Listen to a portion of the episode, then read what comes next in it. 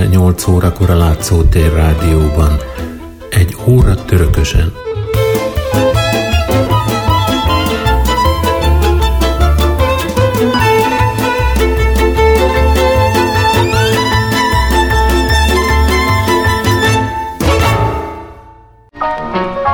A kvíz kérdés következik. Kórus, szíves asztaltársaság eseng. Fertőzés, sajnálatos. Hogy mondanád hasonlóan? A válaszokat a rádiókukac látszótér.hu e-mail címre várom. Még egyszer a kérdés. Kórus, szíves asztaltársaság eseng. Fertőzés, sajnálatos. Hogy mondanád hasonlóan?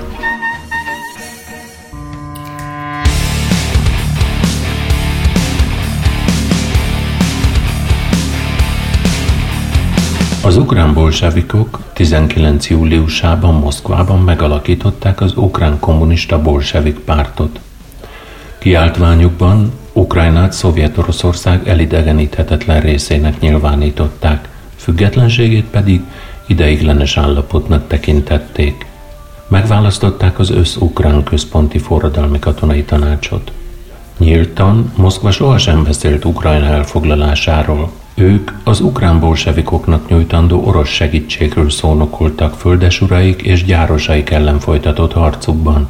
Kezüket ideig óráig megkötötte a Breszti béke, amit előző év 18. március 3-án kötött a négyes szövetség Szovjet-Oroszországgal. Ebben a bolsevikok osztrák-német nyomásra Ukrajnát önálló államként ismerték el és bejelentették, hogy tárgyalóasztalhoz ülnek képviselőivel. Miután azonban a németek elvesztették az első világháborút, az oroszok 18. november 11-én felmondták a Breszti békét. A szovjet népbiztosok tanácsa ezután már nem tekintette Ukrajnát önálló államnak, és azt javasolta a helyi bolsevikoknak, hogy tagadják meg Pavlos Kuropacki hetman és az ukrán központi tanács utasításainak végrehajtását. Még 18 őszén elkezdődött az első és második ukrán felkelő hadosztályok megszervezése. A hadosztályok feladata a hetmani rendszer elleni küzdelem volt. Ezek a katonai egységek teljesen Szovjet-Oroszország ellenőrzése alatt álltak, és orosz fegyverekkel harcoltak. 1918. november 17-én az Koropacki elleni harc irányítása céljából Stalin vezetésével forradalmi katonai tanács alakult. Bő tíz napra rá, november 28-án az ukrán bolsevikok Szudzsában megalapították Ukrajna ideiglenes munkásparaszt kormányát. A kormány kiáltványában felszólította az ukrán népet a Hetman elleni harcra, végső célként pedig a szovjet, azaz tanács rendszer létrehozását tűzte ki Ukrajnában. Megalakult a Vörös Hadsereg és az Összukrán Rendkívüli Bizottság. A városokban a bolsevikok létrehozták a forradalmi katonai bizottságokat, vidéken pedig a szegény bizottságokat. Ezek lettek a helyi hatalom szervei. A szovjet csapatok ezután Harkiv, Csernyihiv és Kiev irányába haladtak előre, és következő év, 1919. január 3-án az ideiglenes munkás paraszt kormányjal együtt bevonultak Harkivba, amely hosszú időre ezután Ukrajna fővárosa lett. Másnap, január 4-én Volodymyr Antonov Ovszienko vezetésével megalakult az Ukrán front. Volodymyr Csehivszki, az Ukrán Népköztársaság kormányának feje, táviratban érdeklődött a népbiztosok tanácsánál arról, hogy Szovjet-Oroszország miért folytat háborút Ukrajna ellen. Georgi Csicserin szovjet-orosz külügyi népbiztos válaszában kifejtette, hogy országa nem visel háborút az ukrán népköztársaság ellen, és Ukrajna területén nem állomásoznak vörös hadtestek. A háború valójában a direktórium és a független bolsevik ideiglenes munkásparaszt kormány között zajlik. Csehivszki ezután küldöttséget menesztett Moszkvába, amely arról értesítette a népbiztosok tanácsát, hogy az ukrán kormány kézbe vezetné a szovjet, azaz tanácsrendszert, hajlandó gazdasági szerződést kötni Moszkvával, és semlegesnek nyilvánítja magát, ha az orosz fél kivonja a hadseregét az ukrán népköztársaság területéről és elismeri függetlenségét. A tárgyalófeleknek nem sikerült megegyezni, és a direktórium január 16-án hadat üzent Szovjet-Oroszországnak. Kezdetét vette a második bolsevik ukrán háború. Az ukrán front csapatai Poltava, Katerinoszláv és Donyac irányában haladtak előre. Komoly segítséget nyújtottak nekik azok a felkelő partizán egységek, amelyek a direktórium oldaláról fokozatosan átálltak az ő oldalukra. Mozgalmukat zöld mozgalomnak nevezték, mivel az erdőkből csaptak le rajta ütésszerűen az ellenségre, ezután pedig az erdőbe is vonultak vissza. Az ukrán népköztársaság hadseregének kötelékében a zaporizsiai hadtest és a Szics lövészek gárdája maradt. Az ország területe gyakorlatilag az atamánok kezébe került, akik tartományokban élethalál urai voltak. Különösen jobb parti Ukrajna és Csernyei vidékének zsidó lakossága szenvedett tőlük, mert pogromokat hajtottak végre ellenük. A központi kormány tehetetlen volt. Az országon anarchia lett úrrá. Január 12-e és február 5-e között a szovjet csapatok elfoglalták Csernyihivet, Katerinoszlávot, Kremencsukot, Poltavát és a Donetsz medencét. Csernyihiv bevétele után az első ukrán felkelő hadosztály ezredei február 5-én bevonultak Kijevbe. A direktórium Vényecába menekült. A direktórium megpróbált megegyezni az Antanttal, bár tisztában volt azzal, hogy a nyugati demokráciák nem ismerik el az ukrán állam függetlenségét. Tárgyalások kezdődtek Odesszában az ukrán népköztársaság és a nagyhatalmak között. Az Antant azt követelte az ukránoktól, hogy mondjanak le a kormány szociáldemokrata tagjai, vagyis Vinicsenko és Petliura. Növeljék hadseregük létszámát 300 ezer főre, és helyezzék azt az Antant közvetlen parancsnoksága alá. Vinicsenko ezután lemondott, Petliura pedig kilépett az ukrán szociáldemokrata munkáspártból. A szocialista Volodymyr Csehivszki szintén visszaadta megbízatását. A kormány élére a párton kívüli Osztápenko került. Az Antantal azonban még így sem sikerült közös nevezőre jutni.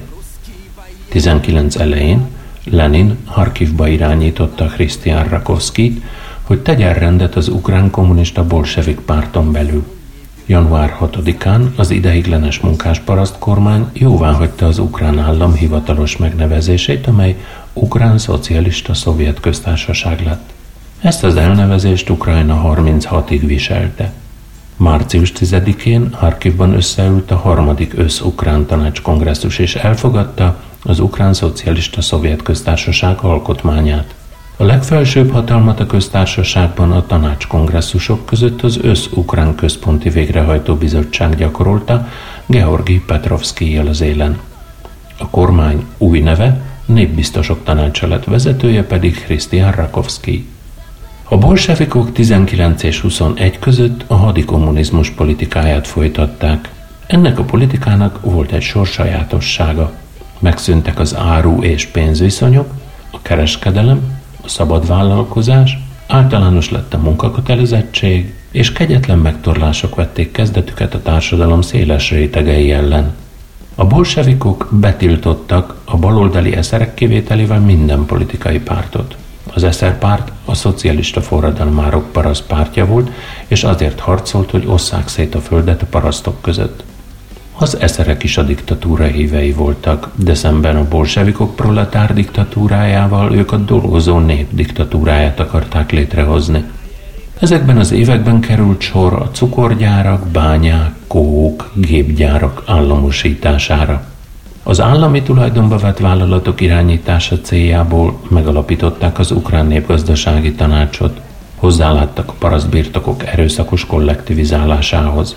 19 elején bevezették a kötelező terménybeszolgáltatást. A parasztok kötelesek voltak átadni a bolsevik államnak termésüket. Szegény parasztbizottságok és élelmiszerkészletező osztagok járták a falvakat. Erőszakkal elvették a parasztoktól javaikat. Aki ellenszegült, azzal kegyetlenül leszámoltak. Az elkobzott búza egy része a begyűjtőké lett, így még érdekeltebbek voltak a terrorban. 19. június 1-én az Össz-Orosz Központi Végrehajtó Bizottság dekrétumot fogadott el Oroszország, Ukrajna, Lettország, Litvánia, Belorusszia és Krím katonapolitikai szövetségéről, ami azt jelentette, hogy egyesítik hadseregeiket és egy parancsnokság alá vonják őket. Egyesítik népgazdasági tanácsaikat, és egyesítik vasútjaikat, pénzügyüket, munkaerejüket.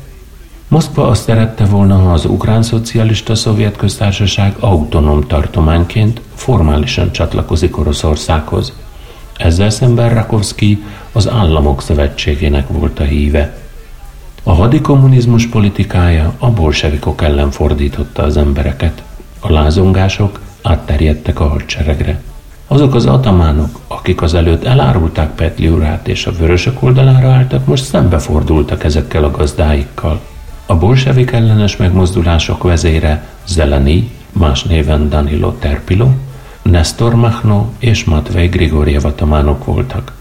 19 márciusában Katerinoszlávban fellázadt a tanácshatalom ellen Zeleni atamán. Csak nagy nehézségek árán sikerült Antonovovszenkónak levernie a megmozdulást. Zeleni atamán lázadását Nestor Machno megmozdulása követte, aki ellen Christian Rakoski nem sietett fellépni, mivel a Mariupol és a Volnovái közötti frontszakaszt Machno csapatai tartották az ellenőrzésük alatt. A legjelentősebb bolsevik ellenes megmozdulás Matvei Grigoriev atamán vezetésével zajlott 19 májusában. A felkelés rövid időn belül átterjedt egész dél és jobb parti Ukrajnára. Grigoriev szava Ukrajna az ukránoké, és a tanácsok bolsevikok nélkül volt. Az ukrán pártok nem támogatták őt, mint ahogy Zelani és Mahnó sem. Grigoriev Herson térségében megpróbált csatlakozni Mahnó hadseregéhez, de Mahnó Bagyko, azaz Mahnó apa parancsára megölték. A fehérgárdistáknak vagy fehéreknek a cári rend híveit nevezték, a bolsevikokat pedig vörösgárdistáknak vagy vörösöknek – ezek a szimbólumok a francia forradalom idejéből származtak. A burbonok címerében ugyanis fehér lilion volt, így a királypártiak jelképe ez a szín lett. A munkások pedig vörös zászlók alatt indultak a barikádokra. A fehér kárdisták vezére, Anton Jenyikin tábornok, egyformán ellenségesen viselkedett az Ukrán Szocialista Szovjet Köztársasággal és az Ukrán Népköztársasággal. Célja a cári Oroszország helyreállítása volt az ukrán területekkel együtt. 19. május 4-én elfoglalta Luhanskot, majd júniusban Harkivot és Katerinoszlávot. Ezután parancsot adott csapatainak a Moszkva elleni hadjárat megkezdésére. A kaukázusi hadsereg Piotr Frangel vezetésével a Volga jobb partján haladt előre, a Doni hadsereg Voronyes felé vette útját az önkéntes hadsereg pedig a Dnyeper mentén próbálta elfoglalni Ukrajnát. Gyenyikin olyan gyorsan tört előre Ukrajnában, hogy Herson vidékén három szovjet hadtestet elvágott a külvilágtól. A forradalmi katonai bizottság elnökének, Szergei Kamenyevnek a parancsára a három hadtest a déli hadsereg csoportba egyesült, és augusztus 30-án megkezdte 300 kilométeres útját észak felé. Visszafoglalta a gyenyikinistáktól Zsitomirt, majd megközelítette Kievet, de a fővárost már nem sikerült bevennie. Az ukrán galíciai hadsereg 19. július 16-17-én átkelt az Brucs folyón, és egyesült az ukrán népköztársaság hadseregével. A két hadsereg parancsnoksága között azonban elvi ellentétek feszültek. A nyugat-ukrajnaiak a bolsevikoktól tartottak leginkább, és készek voltak kiegyezni akár Gyenyikinnel is. Az ukrán népköztársaság vezetői legfőbb ellenségüknek épp a fehérgárdisták vezérét tekintették, és nem voltak ellene a bolsevikokkal való tárgyalásoknak, sőt megegyezésnek sem. Az ukrán egységek két irányban haladtak előre. Az ukrán galiciai hadsereg Kiev megszerzését, az ukrán népköztársaság pedig Odessa visszafoglalását tűzte ki célul. A Kravs tábornok vezette nyugat-ukrán csapatok egyszerre érkeztek Kiev alá Bredov fehérgárdista tábornok legényeivel, és 19. augusztus 30-án elsőként vonultak be a fővárosba. Másnap, 31-én azonban átengedték Kievet Gyenyikinnek. Ezt az eseményt Kievi katasztrófa néven tartja számon a történelem. Az ukrán szocialista szovjet köztársaság vezetése elmenekült Kievből. Az ukrán galiciai hadsereg 19. november 6-án átállt Gyenyikin oldalára, Petliura pedig Varsóba utazott tárgyalni. Az ukrán galíciai hadsereg árulása után a fehérgárdisták felújították támadásukat Ukrajna ellen. Az ukrán népköztársaság hadseregének maradványai portjára indultak a szovjet és fehérgárdista csapatok hátországába, ami 1920 májusáig tartott. Ez volt az első téli hadjárat. Gyenyikin nem ismerte el Ukrajna függetlenségét, és a megszállt országot három területre osztotta. A Harkivira, a Kievire és a Novorosszijszkira. Ezek élén korlátlan hatalommal felruházott főkormányzók álltak. Féktelen terror vette kezdetét. Halára ítélték a nemzeti mozgalmak résztvevőit. A szocialista politikusok között sok volt a zsidó nemzetiségű, ezért a bolsevikok elleni gyűlölet gyakran antiszemitizmusba torkollott. Mindennaposakká váltak a minden képzeletet felülmúló pogromok. Az iskolákban ismét orosz nyelven folyt az oktatás. Az emsztavoknak megtiltották az ukrán tanintézmények anyagi támogatását, lekerültek a falakról a Shevchenkó képek, az ukrán könyveket, újságokat megsemmisítették. Gyenyikin külön törvényben szabályozta a földkérdést. A földesúri birtokok nagysága nem haladhatta meg a 400 gyeszjátyinát, azaz hektárt, a parasztok pedig családonként 45 gyeszjátyina, azaz hektár földet kaphattak örökváltság fejében. A megtermelt búza egy harmadát kötelesek voltak beszolgáltatni a földesuraknak és a bérlőknek. Minden gyeszjátyina után pedig további 5 pud, azaz 80 kiló búzát kellett adni Ügyenyikin hadseregének. Amennyiben nem teljesítették ezt a követelményt, kegyetlenül megbüntették őket. A gyárakban újra bevezették a 11-12 órás munkanapot, a szakszervezeteket feloszlatták, a munkások érdekvédelem nélkül maradtak. Gyenyikin megszállási rendszere nagy felháborodást váltott ki a nép körében. 19 őszén már több száz partizán egység harcolt ellenük. Különösen aktív partizán mozgalom bontakozott ki Herson környékén. A Mikolai viárás Bastanka községében szeptemberben felkelés robbant ki Gyenyikin ellen, és kikiáltották a Bastankai köztársaságot, amely két hónapig maradt fenn. A gyenyikinisták végül vérbe folytották a megmozdulást, a résztvevőit pedig kivégezték. A legsikeresebben Mahno harcolt Gyenyikin ellen a 14 ezer főt számláló lovasságból és gyalogságból álló egységeivel. A szovjet hatalom egy megmozdulása után törvényen kívül helyezte Mahno Bagykot, aki 19. szeptemberében megszervezte az ukrán mahnoista forradalmi felkelő a csereget. Petliura felajánlotta neki, hogy harcoljanak együtt Gyenyikin ellen. Októberre már Mahno tartotta ellenőrzése alatt Berdjansk, Mariupol és Kahovka térségét.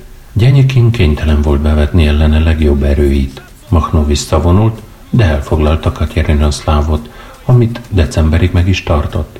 Gyenyikin moszkvai hadjáratának esélyei egyre bizonytalanabbá váltak, mivel senki sem támogatta törekvéseit. Az Antant megpróbált egységfrontot létrehozni Gyenyikin megsegítésére a finn Mannerheim tábornok, a lengyel Pilsudski marsal és a Petrográdot ostromló ellenforradalmári Judenics részvételével. Az együttműködésből azonban nem lett semmi, mivel a fehérgárdisták vezére nem ismerte el Finnország függetlenségét, nem volt hajlandó tárgyalni Lengyelország kereti határairól sem, Judenics pedig maga is segítségre szorult. A Vörös Hadseregnek ezért viszonylag könnyű dolga volt, és 19. december 12-én visszafoglalta Harkivot, négy napra rá Kievet, a következő év 1920. február 20-án pedig Odesszát. A szovjet bolsevikok Tanultak az ukrán bolsevik háborúk idején elkövetett hibáikból, és változtattak Ukrajnával kapcsolatos politikájukon. 19. november 30-án az Ukrán Szocialista Szovjet Köztársaságot az ukrán munkások és parasztok független államaként ismerték el. Az Összukrán Forradalmi Bizottság a következő évben, február 5-én kell törvényében megfosztotta a földesurakat birtokaiktól, és utasítást adott termőföld szétosztására a szegény parasztok között. A tanácshatalom helyreállítása Ukrajna területén 19. decemberében vette kezdetét az Össz-Orosz-Ukrán Forradalmi Bizottság létrehozásával. Forradalmi bizottságok jöttek létre a kormányzóságokban, járásokban, városokban és falvakban is. Az Össz-Ukrán Forradalmi Bizottságot 1920. februárjában népbiztosok tanácsává és Összukrán Központi Végrehajtó Bizottsággá alakították. A népbiztosok tanácsának elnöke Krisztián Rakovszki, az Összukrán Központi Végrehajtó Bizottságé pedig Hrihori Petrovszki lett. Április-májusban választásokat tartottak a tanácsokba, majd összehívták a negyedik összukrán tanácskongresszust. Az Ukrán Szocialista Szovjet Köztársaság fővárosa hivatalosan is Harkiv lett. Volodymyr Vinnicsenko közben Bécsben létrehozta az ukrán kommunisták határon túli bizottságát. Ez üdvözölte az ukrajnai átalakulásokat. Vinnicsenko 1920 májusában, szeptemberében felkereste Harkivot és Moszkvát. Találkozott Trockijjal, Kamenyevvel, Zinovjevvel és Stalinnal. A szovjet bolsevik vezetők komoly beosztásokat ígértek neki, ha részt vesz a kommunizmus építésében. Miután megismerkedett az ország valós helyzetével, Vinnicsenko nem kívánt együttműködni az új hatalommal, és visszatért Bécsbe. 1920. februárjának végén az Ukrán Szocialista Szovjet Köztársaság népbiztosainak tanácsa törvényt fogadott el a kötelező terménybeszolgáltatásról. Ez nem csak a gabona beadását irányozta elő, hanem más mezőgazdasági termékekét is. A begyűjtéssel a szegény parasztbizottságok és az élelmiszerkészletező osztagok foglalkoztak. Az élelmiszerkészletező osztagoknak azok az éhező városi munkások voltak a tagjai, akik csak így juthattak családjuk számára kenyérhez. Az elkobzott kenyér 10-15 százaléka a szegény parasztbizottságoknál maradt. Aki ellenszegült, azt kuláknak, gazdag parasztnak nyilvánították és kegyetlenül megbüntették. 1920-ban a tervezett 160 millió put búza helyett csak 71,5 milliót sikerült készletezni az állam számára. Ezzel egy időben zajlott az iparvállalatok és bankok államosítása. 20 nyarára Ukrajnában már több mint tízezer államosított gyár és üzem működött, ahol az ipari munkások 82%-a dolgozott. Piaci viszonyokat parancsuralmi gazdaságirányítási módszerek váltották fel, ami káoszhoz vezetett a termelésben. Dolgozók ezrei szöktek meg munkahelyükről, munkaerőhiányt okozva ezzel a termelésben. Lenin és Trotsky a kialakult helyzetet a gazdaság militarizálásával próbálta megoldani. Ezzel a céllal alakult meg 1920. januárjában az ukrán munkahadserege és vezetőszerve az ukrán munkahadseregének tanácsa. Tanács szervezte a vállalatok nyersanyaggal, üzemanyaggal történő ellátását és a munkafegyelem biztosítását. 18 és 50 éves kor között minden férfi számára bevezették az általános munkakötelezettséget. Aki megtagadta a munkát, azt hadiszakevénynek nyilvánították és kényszermunkatáborokba küldték. Az első ilyen munkatábor 1920. október 12-én jött létre. Az Ukrán Szocialista Szovjet Köztársaság belügyi népbiztosságán belül megalakult a kényszermunkatáborok központi főosztálya, a CULAG. A bolsevik párt a kezdetektől fogva a több pártrendszer megsemmisítésére és az ukrán kommunista bolsevik párt diktatúrájának megteremtésére törekedett. Kezdetben ugyan ideiglenesen megtűrte az ukrán kommunista párt működését, de később változtatott a politikáján és elérte azt, hogy 1920 márciusában a párt feloszlassa önmagát. Alexander Shumsky az ukrán kommunista bolsevik párt központi bizottságának a tagja lett. A 20-as évek elején a bolsevik párton belül még voltak olyan erők, amelyek felemelték szavukat az elhatalmasodó önkény ellen.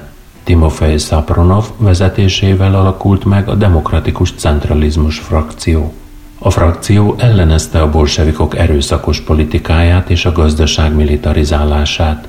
1920 márciusában Harkivban összehívták az ukrán kommunista bolsevik párt negyedik konferenciáját, ahol a demokratikus centralisták nem voltak hajlandók megválasztani a párt élére a központ által javasolt Krisztián Rakovszkit. Végül az orosz kommunista bolsevik párt vezetőségének sikerült elfolytania a párton belüli lázadást. Résztvevőit kizárták a bolsevik pártból, és példásan megbüntették. 1919-re a lengyel csapatok elfoglalták Belorusszia nagy részét és Ukrajnát is az Brucs és Horiny folyókig. A vörös hadsereg nem tudta megállítani az előre nyomuló ellenséget, ők Gyenyikinnel voltak elfoglalva.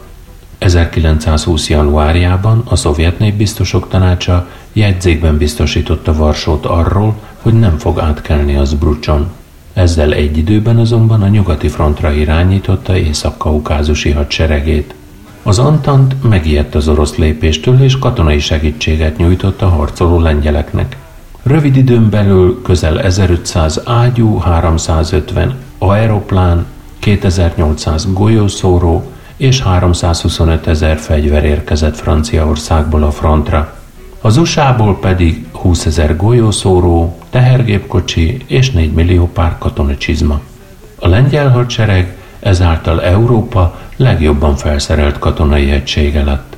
1920 tavaszán Varsóban megbeszélések kezdődtek az Ukrán Népköztársaság küldöttsége és Lengyelország kormánya között egy bolsevik ellenes szövetség létrehozásáról. Április 21-én a tárgyalófelek politikai-gazdasági szerződést írtak alá. Lengyelország elismerte az Ukrán Népköztársaságot és kijelentette, hogy nem tart igényt jobb parti Ukrajnára. Az Ukrán Népköztársaság cserében lemondott Nyugat-Ukrajnáról. Az április 24-én megkötött katonai megállapodás értelmében az Ukrán Népköztársaság hadseregét lengyel parancsnokság alá helyezték. A lengyelek ellátását Ukrajna területén az ukrán fél biztosította. Petliura hadserege pedig lengyel fegyvereket kapott. Az ukrán vasutakat szintén Varsónak rendelték alá. A lengyel-ukrán csapatok 1920. április 25-én kezdték meg a bolsevik hatalom felszámolását az ukrán népköztársaság területén. Már az támadás első hetében sikerült elfoglalni Zsitomirt, Berdicsevet, Kozjatint. Május 6-án bevonultak Kievbe.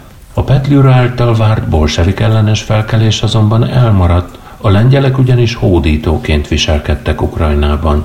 Raboltak, gyilkoltak, üldözték a zsidókat, és ezzel kivívták a nép ellen szemvét. Június 5-én a Vörös Hadsereg ellentámadásba ment át. Három hadosztálya áttörte a frontot, és két nap alatt visszafoglalta Zsitomírt, majd pedig Berdicsevet. Egy hétre rá, június 12-én Kiev is az övék lett. A Lengyelország elleni további harc céljából a bolsevikok létrehozták a nyugati és délnyugati frontot. A délnyugati front Alexandr Jegorov vezetésével Lviv felé indult. A bolsevikok kezdeti sikerein felbátorodva úgy gondolták, hogy elérkezett a világforradalom ideje, és 1920. július 8-án Ternopolban kikiáltották a Galíciai Szocialista Szovjet Köztársaságot. Megválasztották a Galíciai Forradalmi Bizottságot Volodymyr Zatonszky vezetésével. Bilosztokban megalakult a Lengyel Forradalmi Bizottság is. A nyugati front csapatai Mihail Tuhachevsky parancsnoksága alatt Varsó irányába haladtak előre. A szovjet vezetők meg voltak győződve arról, hogy a lengyel munkások lemondanak hazafiasságukról, a munkáshatalom megteremtése érdekében, és szembefordulnak saját földesuraikkal, gyárosaikkal, bankáraikkal. Ők azonban hazájukat választották, és nem támogatták a vörös hadsereget. Augusztus 13-án Tuhachevsky megközelítette a Modlin erődítményt, de másnap a lengyel hazafiak megsemmisítő csapást mértek rá, és visszaszorították a Bug folyón túlra. Ez a győzelem volt a Visztulai csoda. 1920. augusztusában a bolsevikok és a lengyelek tárgyalóasztalhoz ültek. Október 12-én fegyverszüneti szerződést írtak alá. A következő év 21. március 18-án pedig megkötötték a rigai békét. Ebben Lengyelország elismerte az ukrán szocialista szovjet köztársaságot, cserébe megkapta Nyugat-Ukrajnát és Nyugat-Belorussziát. A határvonal Lengyelország és az ukrán szocialista szovjet köztársaság között az Brucs folyó mentén húzódott. Az ukrán népköztársaság és Lengyelország szakítása után az ukrán csapatok maradványai tovább harcoltak Ukrajna függetlenségéért. 1921. novemberében ezek az egységek második téli hadjárat néven támadást indítottak. A Zsitomír vidékén található Bazár nevű kisváros közelében a portja résztvevőit bekerítették és szétzúzták. Csak egy kis részüknek sikerült kitörni az ostrom gyűrűből, a többiek fogságba estek. November 23-án a bolsevikok közülük 359 foglyot kivégeztek. Ezzel a második téli hadjárattal ért véget az ukrán népköztársaság csapatainak fegyveres harca Ukrajna függetlenségéért. Gyenyikin veresége után a fehérgárdista csapatok maradványai a Krimfél-szigetre vonultak vissza. A bolsevik ellenes mozgalom élére ekkor Piotr Wrangel báró állt, aki Gyenyikin tábornok utódjának nyilvánította magát. Megalakította Dél-Oroszország kormányát, az önkéntes hadsereget, nevét orosz hadseregre változtatta, kijelentette, hogy Oroszország népeinek joguk van megválasztani saját államformájukat. A parasztoknak odaígérte örök használatra a földesúri földeket. Wrangel nem akarta elfoglalni Moszkvát és helyreállítani az orosz birodalmat, ő a Donetsz medencét szerette volna birtokba venni. Csapatai 1920 áprilisában lendültek támadásba, de vereséget szenvedtek. Június 6-án újraindították a hadműveleteiket, és a hónap végéig elfoglalták Észak-Tahúriát, megkaparintották a Herszín Nikopol Bergyánszk vonaláig húzódó területeket, augusztus elején Wrangel csapatai megindultak a Donetsz medence felé, szeptember végére elfoglalták Mariupolt, komolyan veszélyeztették Katerinoszlávot és Odesszát. A vörös hadsereg kötelékében megalakult a déli front. Ennek parancsnoka Mihail Frunze lett. Feladata Wrangel megsemmisítése volt. A bolsevikok 1920. október 2-án még Nestor Machnóval is szövetkeztek a fehérgárdista tábornok ellen. A szovjet ellentámadás a Kahovkai híd főállásnál vette kezdetét. Wrangelt a bekerítés veszélye fenyegette, ezért csapataival visszavonult a Krimfélszigetre. A déli front 1920. november 7-én kezdte meg Perekov bevételét. Ebben 200 ezer katona vett részt, köztük Machno alakulatai. Az ostrom öt napig tartott, és a vörös hadsereg győzelmével végződött. November 17-én harc nélkül megadta magát Jalta. Wrangel hadseregének maradványai Törökországba menekültek, akiknek ez nem sikerült, azokat a bolsevikok kegyetlenül lemészárolták. 8-12 ezer ember vesztette életét ekkor. A vérengzést az 1920-ban Moszkvába emigrált kommunista politikus, a Magyarországi Tanácsköztársaság tényleges vezetője, Kumbéla, külügyi és adügyi biztos vezette. A Zbrucs, a Dnyeszter és a déli buk közti reket csapatok szövetségre léptek a fehérgárdistákkal a bolsevikok elleni harc céljából. Szeptemberben elfoglalták az Brucs balpartját, és megindultak kelet felé. 1920. október 12-e után azonban megváltozott minden, mivel a vörösök és a lengyelek fegyverszünetet kötöttek egymással.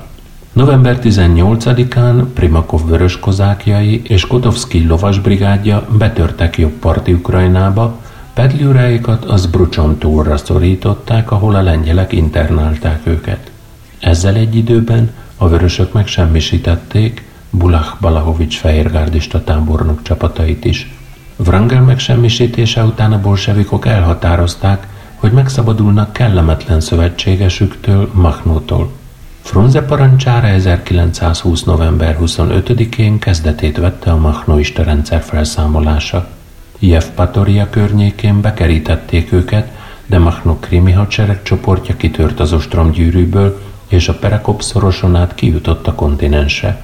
Machno ekkor Huljálpoléban volt. Őt is megpróbálták körülzárni, a bolsevikok itt sem jártak szerencsével. A felkelők áttörték az ostromgyűrűt, és egyesültek a krími hadsereg csoport maradványaival. Frunze 60 ezer katonát vetett be ellenük, de a machnoisták elfoghatatlannak bizonyultak. Az 1917-18-as évek eseményei rombolólag hatottak az ukrán kultúra fejlődésére. Az országon anarchia lett úrrá, Kievben például tízszer változott a politikai hatalom. A nemzeti értékek pusztultak, vagy Ukrajna határain kívülre kerültek. A kulturális folyamatok azonban nem lassultak le, mivel az egymást váltó kormányok megértették, hogy az irodalmat, zenét, művészeteket, oktatást felhasználhatják saját politikai rezsimjük megerősítésére vagy igazolására. Az Ukrán Központi Tanács, az Ukrán Népköztársaság és Skoropacki hetmanátusa idején olyan nemzeti erők voltak hatalmon, amelyek támogatták az ukrán sajtót és könyvkiadást. Míg 1917 tavaszán 63 újság jelent meg ukrán nyelven, évvégére már 78, a következő évben pedig 108. Nők számára nyomtatták a női hírnököt, a fiatalok számára az Ifjú című lapot.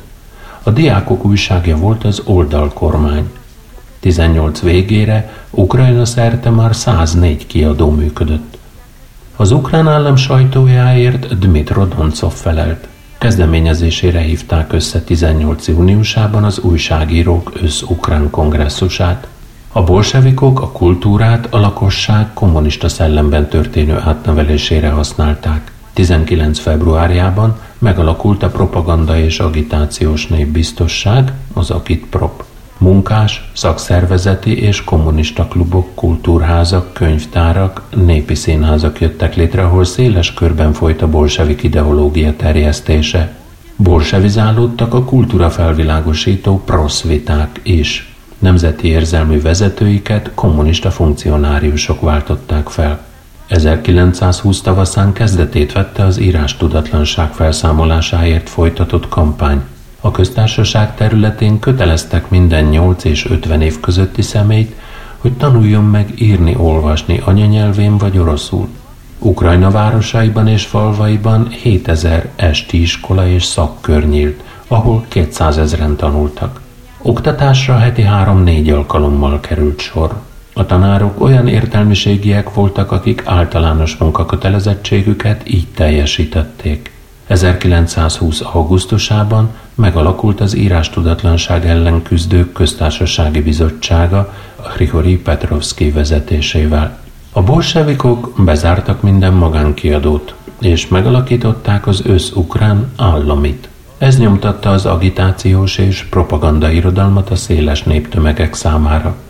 Közben fokozatosan csökkent az anyanyelven megjelenő könyvek száma. 17-ben 714 könyvet adtak ki ukránul, 18-ban már több mint ezret, 19-ben pedig viszont már csak 665-öt. A moszkvai bolsevik kiadványok mellett olyan köztársasági és helyi újságok jelentek meg, mint a bolsevik, a kommunista, a falusi szegényparasztok, a falusi kommuna vagy a munkahatalma. A cárizmus idején az ukrajnai iskolákban oroszul folyt az oktatás. Az ukrán nemzeti oktatás kialakítását a Népoktatási Főtitkárság kezdte el Ivan Stesenko vezetésével az Ukrán Központi Tanács idején. 17 áprilisában hívták össze az első pedagógus kongresszust. Ez vázolta fel az ukrán iskolák létrehozásának tervét. 217 ukrán tannyelvű általános iskolát hoztak létre 17-ben. A Taras Shevchenko és a Cirill és Metod testvériség nevét viselő két ukrán tannyelvű gimnázium márciusban nyitotta meg kapuit Kijevben. A következő év, 18 tavaszára már 80 ukrán gimnázium működött, az év végére ez a szám pedig elérte a 150-et. 17. augusztusában megalakult az Össz-Ukrán Tanító Szövetség. Törvényt fogadtak el arról is, hogy Ukrajna iskoláiban tanítási nyelvüktől függetlenül kötelezővé teszik az ukrán nyelv és irodalom, az ukrán történelem és a földrajz oktatását. A bolsevikok hatalomra kerülésük után hozzáláttak az új oktatási rendszer kiépítéséhez. Volodymyr Zatonszki vezetésével létrehozták a Népoktatási Népbizottságot. Az ukrán nyelv megszűnt államnyelvként működni, minden nyelvet egyenjogúvá nyilvánítottak. A régi iskolatípusokat, népiskolákat, gimnáziumokat, líceumokat felszámolták, és 19. júliusától határozatot fogadtak el az egységes munkaiskoláról. Ez az oktatási intézmény két szintű volt. Az első 5 év folyamból állt, és 8 éves koruktól 13 éves korukig tanultak itt a gyerekek. A második pedig négy osztályos, a 13-17 éves tanulók számára. A fiúk és lányok együtt tanultak. Az oktatás mindenki számára hozzáférhető, ingyenes és kötelező is volt egyben. A munkaórákon a tanulók ismereteiket közvetlenül a termelésben gyakorolták. A februári forradalom alatt az ideiglenes kormány a Kievi Egyetemen négy ukrán tanszéket nyitott. 17. októberében az Ukrán Központi Tanács határozata értelmében Kievben létrejött az Ukrán Népi Egyetem. Skoropacki idején 18. októberében két ukrán egyetem alakult, egy Kijevben, egy pedig kamjanec podilszkiban Az utóbbinak a rektora Ivan Ohienko volt. A Harkivi és Odesszai orosz tannyelvű egyetemeken ukrán tanszékek nyíltak. 18. júniusában megkezdte munkáját a Zsidó Népi Egyetem, Katerinoszlávban pedig az orosz magánegyetem két ukrán tanszékkel. 19-ben Ukrajna bolsevik kormánya meghirdette az új egyetemi felvételi rendet. Ennek értelmében a főiskolákra elsősorban munkások és szegény parasztok gyerekei nyerhettek felvételt. A diákok ösztöndíjban részesültek, a tandíjat megszüntették. Az egyetemi felvételinél nem volt kötelező az érettségi bizonyítvány felmutatása. Az érettségivel nem rendelkező diákok számára három hónapos úgynevezett nulladik szemesztert szerveztek, ahol behozhatták lemaradásukat. 19-ben három éves munkásfakultások, szakérettségi tanfolyamok nyíltak a középiskolai tantárgyak elsajátítása céljából. Az egyetemeket megszüntették, és népoktatási főiskolákat hoztak létre helyettük. 1920-ban Ukrajnában 20 tanárképző főiskola működött. 18. november 24-én jött létre Skoropacki hetmansága alatt az Ukrán Tudományos Akadémia. Elnökévé a biológus Volodymyr Vernackit, titkárává a történész nyelvész orientalista Ahatangel Krimskit választották. A hetman nem sajnálta a pénzt a kultúrára. Az ukrán nemzeti könyvtár számára sok értékes, köztük régi könyvet vásárolt. Megnyitotta kapuit a Nemzeti Levéltár, a Nemzeti Képzőművészeti Múzeum, az Ukrán Történelmi Múzeum és az Ukrán Művészeti Akadémia. 19 és 20 között leghatékonyabban az akadémia bölcsészeti szakosztálya működött. A szakosztály az ukrán nép kultúrtörténetével, az ukrán és világtörténelemmel, földrajzzal, néprajzzal, filozófiával és nyelvészettel foglalkozott. A második szakosztály a fizika, matematikai tudományokat és természettudományokat kutatta. Élén Mikola Kascsenko fizikus állt. A harmadik szakosztály Mihailo Tuhan Baranovszki irányításával a társadalmi-gazdasági tudományokat tanulmányozta, megbízhatóan működött ezekben az években a PTUHA által létrehozott demográfiai intézet is. 1920 végére az Ukrán Tudományos Akadémiának már több mint 200 munkatársa volt. A 20. század elején az ukrán irodalom jelentős változásokon ment át. A nagy nemzedék Ivan Franko, Lesia Ukrainka, Mihailo Kocyubinski, Ivan Nyecsúj Levicki már nem éltek. Sok író költő lett a terror áldozata, mások emigrációba kényszerültek, de voltak olyanok is, akik mélyen hittek a bolsevikok által hirdetett kommunista eszmékben. 17-18-ban az irodalmi élet központja Kiev volt. Különféle irodalmi művészeti csoportok jöttek itt létre, amelyek szakítottak a polgári individualizmus eszméivel, és a kollektivizmus szükségességét hirdették az irodalomban és a művészetekben. 18. októberében alakult ki a Prolet Kult művészeti mozgalom, amely a munkások művészetének megszervezését és támogatását tekintette feladatának.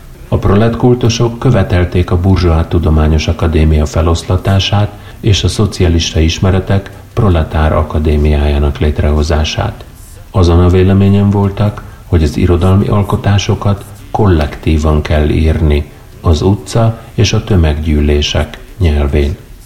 Vasil Ellen Blakitny az első proletkultos csoport létrehozója volt Kievben. Jelszava, vesszen a múlt a jövő érdekében. Vasil Csumak fiatal költő volt. 1919-ben a gyenyikinisták kivégezték Kievben. Hrihori Csuprinka már érett költőként élte át a forradalmat.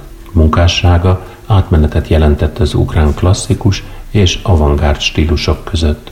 1921-ben a bolsevikok agyonlőtték. Pavlo Ticina, az ukrán szimbolizmus képviselője, Mihailo Szemenkó költő, Les Kurbás színművész és Petricki festőművész társaságában tagja lett a szimbolisták fehér stúdiójának. Volodymyr Szoszjúra szimbolistaként kezdte munkásságát. Volt ő Petliura kozákja, Gyenyikin fogja, 1920-ban a bolsevikok agyon lőtték, de csodával határos módon életben maradt. A váratlan sikert számára forradalmi romantikus elbeszélő költeményei hozták meg. Mihailo Szemenko pánfuturista költő volt. Az első pánfuturista klub a Flamingo megalapítója. Később létrehozta a pánfuturisták asszociációját. A neoklasszikus stílust az ukrán irodalomban Mikola Zerov, Mihailo Draichmara és Maxim Rilski képviselték. A neoklasszikusok tagadták a prolet kultusok elméletét, miszerint az irodalmi alkotásokat kollektívan kell írni az utca és a tömeggyűlések nyelvén. Ők a nyugat-európai példákon érlelt, kifinomult stílust részesítették előnyben. 1917-19 között Ukrajna szerte több kórus alakult. 18 júniusában alakult a második ukrán nemzeti kórus. 19 tavaszán kezdte meg munkáját Alexander Kosic kórusa. A kórusok külföldön is turnéztak. Ilyen alkalmakkor az ukrán nép történetéről, kultúrájáról is beszámoltak. Az ukrán kórusművészet jeles képviselője volt Nestor Horodovenko. 17-ben a Kievi Egyetem kórusát vezette, 20 és 37 között pedig a Dumka kórus élén állt. 19-ben jött létre Mikola Lisenko irányításával a Kievi Szimfonikus Zenekar. 17 tavaszán alakult meg az Ukrán Nemzeti Színház Művésztársaság, melynek jeles színésznők, rendezők voltak tagjai. Új színházak szerveződtek, az Intermédiumok háza, a Pemel Könnyű Komédiák Színháza és a Zsidó Színház. 18-ban Kievnek három vezető színháza volt, az Állami Drámai Színház, az Állami Népszínház és a Fiatal Színház. Az Állami Drámai Színházban többnyire Vinnicsenko darabokat adtak elő.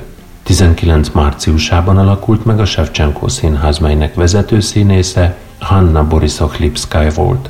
Az Állami Népszínházat Panas Szaksaganszki vezette. Híres színésznője volt Maria Zanykoveckaja. 1920. januárjában Vinnicában hozták létre az Ivan Franko színházat. 17. decemberében az Ukrán Központi Tanács megalapította az Ukrán Állami Képzőművészeti Akadémiát. Első elnöke Georgi Narbut világhírű grafikus művész lett. A művész 17 márciusától dolgozott Kievben. Az Ukrán Népköztársaság kormányának megrendelésére bélyegeket, különféle pénzérméket, bankjegyeket, dicsérő tervezett. Narbut tervezte meg többek között Ukrajna szigonyos címerét is. 1920-ban halt meg Kiev lengyel megszállása idején.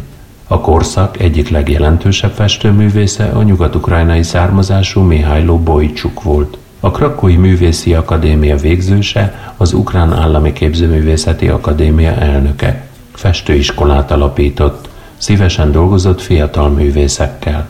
1918. októberében avatták fel Romniban Ukrajna első Shevchenko emlékművét, Ivan Kavaleridze fiatal képzőművész alkotását. Az esemény össz-ukrajnai ünnep volt. Az emlékmű leleplezésének tiszteletére rendezett hangversenyen többek között ott volt Maria Litvinenko Volgemut és Mihály Lomik a népszerű énekesek, valamint Mikola Voroné költő is. 1920-ban kezdetét vette a szovjet propaganda monumentális tervének végrehajtása. Megsemmisítették a cári rendszer idején alkotott szobrokat annak ellenére, hogy komoly képzőművészeti értékekkel bírtak, helyükre Lenin, Marx, Engels, Sverdlov szobrok kerültek, mint az új rendszer ideológiai jelképei. Azzal a céllal állították őket, hogy fennen hirdessék, a bolsevikok orosz és ukrán földön az idők végezeteig hatalmon maradnak. Ellenállásnak értelme nincs. Az ukrán forradalom idején a filmművészet is fejlődött. Kievben két filmstúdió működött ekkor, a Fényárnyék és a Művészképernyő. 18. júniusában jótékonysági filmvetítést tartottak. Ennek bevételéből emlékművet akartak állítani Kruti hőseinek. A közönség a Breszti Béke konferencia, a bolsevik terror áldozatainak temetése és a Búcsú a Kruti alatt hősi halált halt diákoktól című filmeket tekinthették meg ukrán feliratozással. A bolsevikok nagy lehetőséget láttak a filmiparban, elsősorban rendszerük népszerűsítésének lehetőségét. Államosították a két filmstúdiót, egyesítették és Vörös Csillag filmstúdió néven működtették tovább. Elsősorban propagandafilmek készültek ekkor. A vörös kadétok életéből, vörösök és fehérek, szovjet orvosságok című filmekkel. A 20. század elején Ukrajnában két egyház működött, a pravoszláv és a görög katolikus. Az izraelita protestáns muszlim vallás elsősorban a nemzeti kisebbségek körében volt elterjedt. A papok csak orosz nyelven prédikálhattak. 17 tavaszán vette kezdetét a Moszkvától független, azaz autokefál, ukrán pravoszláv egyház létrejöttének folyamata.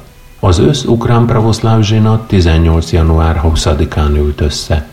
A többség elvetette a Moszkvától függetlenedés gondolatát, és azon a véleményen volt, hogy az ukránoknak a megújult moszkvai patriarkátus keretei között kell maradni. A zsinat idején meggyilkolták a kievi metropolitát. Az ukrán központ nem avatkozott bele az egyház ügyeibe, mivel a vallást az emberek magánügyének tekintette.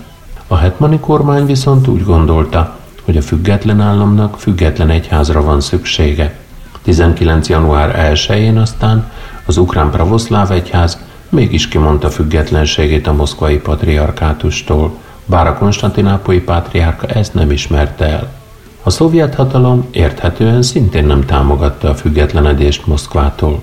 21. október 14-én összehívták az első ősz-ukrán pravoszláv zsinatot. Ez jóvá hagyta az autokefáliát, tehát a moszkvai patriarkátustól való függetlenséget. Nyugat-Ukrajna nemzeti újjászületésében fontos szerepet játszott a görög katolikus egyház. Kárpátalja ruszinságának többsége is görög katolikus volt. Főpásztoruk, Fircák Gyula, sokat tett a helyi lakosság gazdasági felemelkedéséért. Bukovina népességének kétharmada a román pravoszláv egyház kötelékéhez tartozott, és erős román nemzeti nyomás alatt élt. 1921. májusában, júniusában szárasság sújtotta a Volga mentét, Ukrajna déli kormányzóságait és Észak-Kaukázust. A bolsevikok azonban nem vettek tudomást a kialakult nehéz helyzetről, nem vonták vissza a kötelező terménybeszolgáltatásról szóló törvényt, a szegény paraszbizottságok továbbra is járták a falvakat, és elvették az emberektől az utolsó falatot, még a vetőmagot is. A világháború és polgárháború következtében a gazdaság romokban hevert, ami szintén éhínség kialakulásához vezetett. Az 1921-23-as éjség Ukrajna öt déli kormányzóságát, a Donetskit, Katerinoszlávit, Zaporizsiait, Odesszait és Mikolaivit érintette. A katonai alegységek lezártak minden utat, ami a déli területeket az északiakkal kötötte össze.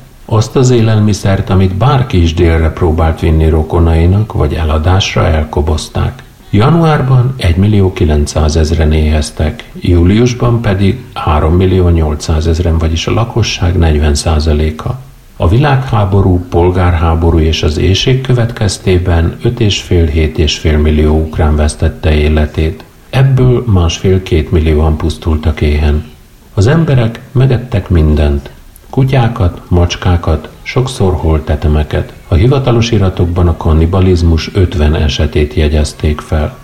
A központ csak az ukrán szocialista szovjet köztársaság vezetőinek többszöri kérelmezésére engedélyezte, hogy az Ukrajnában összegyűjtött adomány maradjon ott. 22 második felétől egy nemzetközi szervezet, az amerikai segélyhivatal segélyeket kezdett szállítani az ukrajnai éhezőknek – Ebből azonban csak korlátozott mennyiség jutott Ukrajnába, a segélyek oroszlán része ugyanis Oroszországba került. A bolsevik hatalom sohasem ismerte el az ukrán szocialista szovjet köztársaság függetlenségét, és megpróbálta Oroszországgal különböző szövetségekbe kényszeríteni. 19. június 1-én jött létre a szovjet tanácsköztársaságok katonapolitikai szövetsége. A polgárháború idejére Moszkva fennhatósága alá helyezték a szövetségben résztvevő államok, köztük Ukrajna hadseregét, gazdaságát, pénzügyeit, munkaerejét és vasútját. Az ukrán szocialista szovjet köztársaság ezután csak a térképen őrizte meg függetlenségét. 20. december 28-án Moszkvában Lenin és Csicserin szerződést írt alá Krisztián Rakovszkijjal Szovjet-Oroszország és az Ukrán Szocialista Szovjet Köztársaság katonai és gazdasági szövetségéről. A szerződés értelmében összevonták a két ország katonai, tengerészeti, külkereskedelmi, pénzügyi, munkaügyi, közlekedési, postaügyi népbiztosságait és népgazdasági tanácsát. Így került Ukrajna szerződéses szövetségbe az, az orosz-szovjet föderalista szocialista köztársasággal. A volt orosz birodalom területén több állam jött létre. Lengyelország, Lettország, Észtország, Litvánia, Azerbajdzsán, Belorusszia, Buhara, Örményország, Grúzia, a távol-keleti köztársaság, Oroszország, Ukrajna és Horezm szerződéses szövetsége. Közülük csak Oroszország és az Ukrán Szocialista Szovjet Köztársaság folytatott külpolitikai tevékenységet. Az Ukrán Szocialista Szovjet Köztársaság első békeszerződését Yuri Kociubinski írta alá 21. februárjában Litvániával.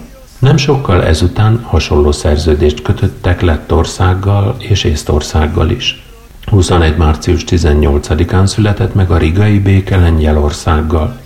Christian Rakowski 22. márciusában azzal a kéréssel fordult az Oroszországi Kommunista Bolsevik Párt Központi Bizottságához, hogy nyilatkozzon az Ukrán Szocialista Szovjet Köztársaság és az Orosz-Szovjet Föderatív Szocialista Köztársaság közötti szerződéshez szövetség jövőjéről. A kérdés tisztázására Moszkvában bizottságot hoztak létre. A föderációval kapcsolatban három nézet alakult ki.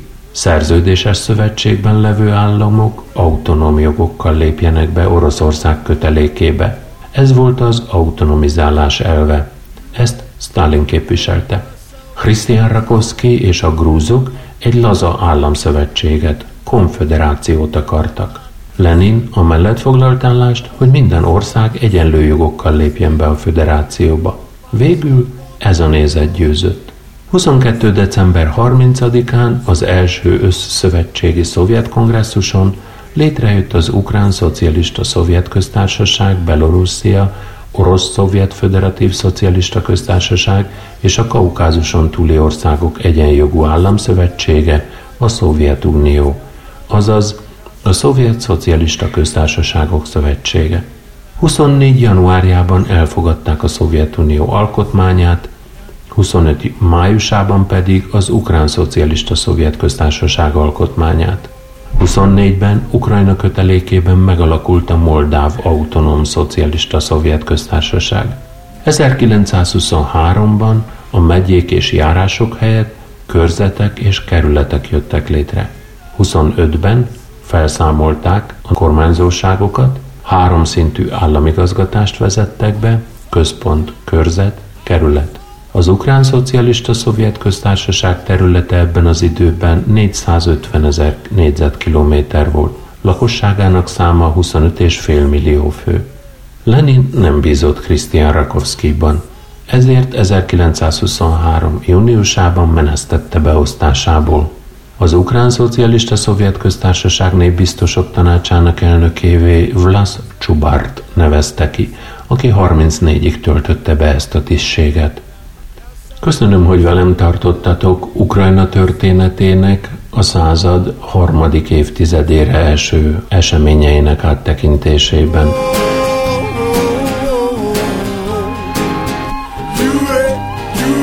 Péntek este 9 óra lévén szokásomnak megfelelően a hétvégét ezennel ünnepélyesen elrendelem. Jó!